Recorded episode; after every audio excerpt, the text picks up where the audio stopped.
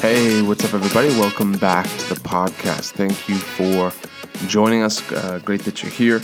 I want to talk today about um, being a vessel, uh, being a vessel unto honor. You know, there's many passages throughout the Bible that refer to us as being vessels. There's a my favorite is Second Corinthians four, verse seven, and it says, "And we have this treasure in earthen vessels, that the excellency of the power may be of God and not of us." You know, when God puts a deposit on the inside of you we can truly say, God, first of all, everything I have that's good has come from you. You're the source of everything.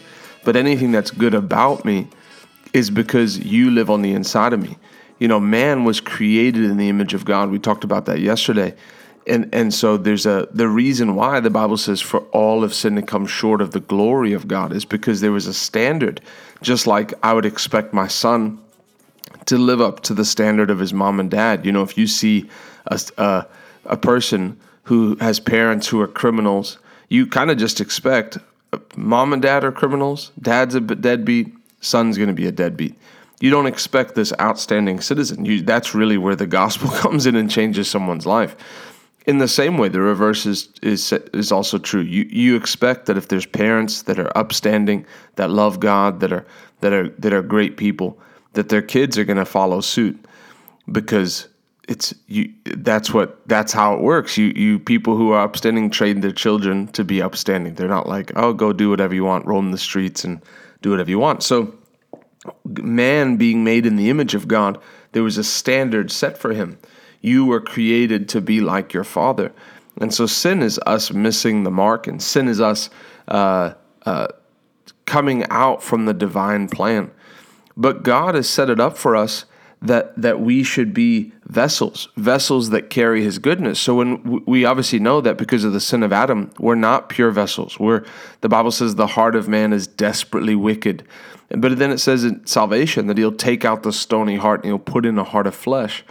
And so our nature changes at salvation. And that's really one of the biggest differences between Christianity and, and other world religions is all of them are like, hey, follow these rules and make it to heaven if you're good. Is in Islam, if it's your good is is outweighs your bad, you're, you're fine. When Christianity, it's hey, even if you've only done one thing wrong in your whole life, it's still you're headed for destruction because of the nature that you were born into. Christianity changes your nature and makes it that you can then, by the power of God within you, because you're a vessel that's been cleansed, a vessel that's been purified, and a vessel it's enabled you to do things you couldn't do before. And so that's what being a vessel is, is that we contain the character and the nature of God. And then with our time that's left on the earth, we use that to do what God called us to do. But there's a passage of scripture that I want to read to you. Um, and it's Second Timothy chapter 2. And I'm going to read verse uh, 19. Nevertheless, the foundation of God stands sure, having this seal the Lord knows them that are his, and let everyone that names the name of Christ depart from iniquity. You know, iniquity is different than sin. Sin is missing the mark. Iniquity is is is the precursor to sin. Iniquity is sin of the heart. You know, when Jesus talked and he would said, uh, "I know that the law says you shouldn't um, covet a neighbor's wife." You know, I know the law says you shall not kill, and he goes through the ten the commandments. But then he says, But I say to you that if you hate your brother, you've already committed murder in your heart. If you've looked at a woman with lust, you've already committed adultery. And so, what is that? That's iniquity.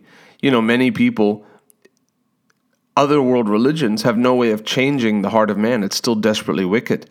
And so, there, there's, there's people who, even though their actions on the outside have changed, there's still murder in their heart. There's still adultery in their heart. There's still lust in their heart. And so this is what the Bible is saying. It says, if you call on the name of the Lord, depart from iniquity. Don't let iniquity be a place that you reside. Let iniquity be part of your old life and not part of your present life. You choose to whether to stay in the realm of iniquity. You control your thoughts. Many people's thought life, laying on their bed, going to sleep, their, their thoughts are filled with iniquity, thinking things that they shouldn't think.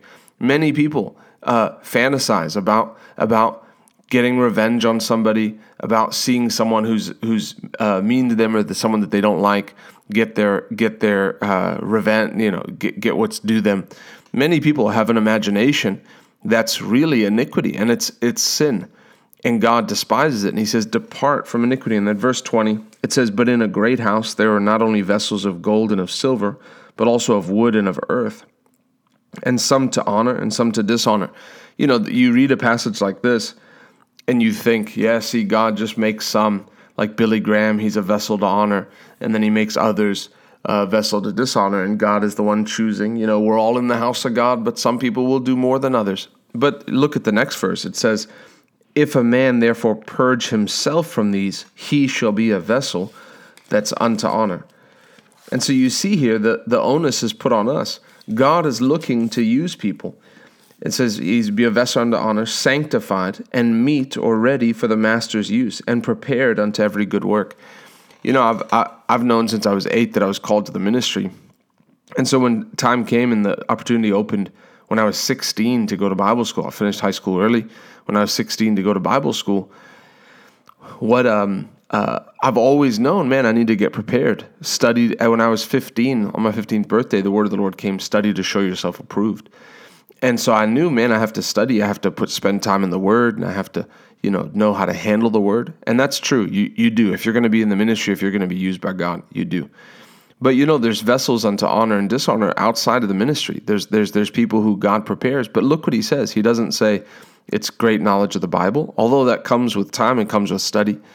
What did he say? He didn't say it's great um, giftings, great talents, great personalities. He said it's those who are cleansed. The number one thing that God needs in a vessel is it to be clean. You know, if you wake up like I do and you have coffee in the morning, I have favorite. You know, I'm I'm a coffee mug guy. I I, I like good coffee mugs. I, for whatever reason, I'm willing to spend. Many of the mugs in my cupboard are 40 50 dollar mugs for one mug. Why? I don't know. I like it. I buy these ones from Japan, Hasami porcelain, and like I don't know. I just coffee in the morning is my routine and so I like to have a nice, a c- good cup of coffee can be ruined by an ugly mug, if you ask me. And so I, I like to have a nice mug to drink out of. But you know what? The number one thing that I need, I'd rather drink out of a clean mug that's ugly than than a a dirty mug that's that's cool. That's this is my favorite brand of mug, but it's dirty. And it's the same with God. He's looking to use people who've cleansed themselves. The Bible says, Purge yourself from all these things. The next verse says, Flee also youthful lusts, but follow righteousness, faith, love, peace with them that call on the Lord out of a, a pure heart. And so there's a responsibility on us to flee from these things. And I know, I, you know, I, I talk about this because I understand that a lot of people who listen to the podcast are youth. And so this is a time, it's not that lust is only an issue when you're young because you have people who are old and have never got over go over it, over it. People who are, you know, I've had conversations with people in their 60s who've who've been addicted to pornography for 40 years and have never been able to get past it. And then when I talk to young people who are starting to deal with the same stuff, you know, I, I want to shake them. Like you can't take this lightly. These things don't just go away with time. You don't just get bored. Ah, you know, it's a spirit that has to be dealt with. And so th- these are things that you make up your mind. I- am purging myself from these. The Bible says, the next passage I want to read is Second Peter. But it says, um, uh, chapter 2, and it says, uh, where did it go? He said that, that he said, flee youthfulness. What he says here is he said, um, these things war against your soul. So there's a, there's, there's First Peter two eleven. it says, Dearly beloved, I beseech you, as strangers and pilgrims, abstain from fleshly lusts which war against the soul. There, there are things in your life that God wants you to, to, to not coddle anymore. You know, that's why the language is like this flee fornication, flee youthfulness, flee idolatry. When you think of fleeing, you know, I, I, I don't know if I, I don't think I actually told you guys. Um, we had the other night, we had a bat get into our house sometime uh, somehow. And so we came home and we walked through the kitchen and we didn't see it, but we have cameras. We saw after the fact that we walked through the kitchen, and right after we walked through the kitchen, this bat comes flying through the kitchen. But at some point, we realize, and, and you get this picture of like fleeing. I mean, if we were in the home, if it's one bat, it's one thing. But if we were in the house and all of a sudden we looked and there's 30 bats flying around the house, I, I'm not staying in the house. We're as fast as we can. Get the get your wife, get your kids, get your everything, there's bats everywhere, right? You, you, you, you flee from these things. And so you treat it the same way. God's number one requirement to use somebody is that you've cleansed yourself, that you've stayed pure. Because you can you can have a great knowledge, you can have a great memory bank of scriptures, you can understand, you can know how to pe- preach, you could be great with your tones where you keep it low and then you go high at the high points and you drive it home and you and you know the practical of preaching, practical things of preaching. But if you ever get to a place where where fornication's allowed, where youthful lusts, where you're allowing yourself to look what you shouldn't look at, you're allowing yourself to hear what you shouldn't hear, you allowing yourself to think about what you shouldn't think about, you can you can become you can go from being a vessel unto honor to a vessel unto dishonor, simply because when God's looking, all right, I need to use somebody. His first choice is not going to be this mug that's that's got dirt in it. He's going to look and say, "Give me a clean mug." What do you? Uh, just grab me a clean one. I don't care what it looks like. Tall, short, thin, fat. I just want it to be clean. And so God has has put the onus on us to flee against these things. They war against your soul. There are things in your life, and I know this from experience because I went through this as a teenager and a young adult. Things in your life that you may not that you may say aren't sin. It's not like pornography, but there's things that are warring against your soul, things that people fill their time with that you know, man, if I'm being honest, I know God wants me to give this up. There was a time for me where I played a lot of video games and I and I wanted to like my relationship with the Lord to be good, but I just knew that I was playing too much. There there was no way for me to just like, all right, I'm just going to do 30 minutes a day. The type of games that I played. And so I knew I was like I wanted my relationship with the Lord to be good, but I didn't want to give up this video game. And and it became sin for me because it would where I should have been spending time with the Lord and studying and doing things that have a value. That's why the Bible says here, Dearly beloved, I beseech you, as strangers and pilgrims, abstain from fleshly lust. You, you look at yourself as I, I'm not part of this world. I'm not living for this world. My home is in heaven. My reward is in heaven. My real life starts in heaven.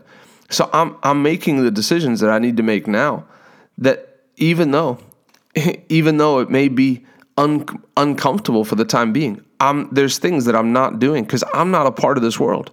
This world isn't my home. I'm not here for my own pleasure. I'm just a stranger and I'm just a pilgrim and I'm just passing through. So yeah, you know what? I'm a grown man. I could wake up and I could there's there's days where I like think back to a video game and there's man, it would be great. What if I just woke up early one day? But I've just decided for myself there's things that I don't do.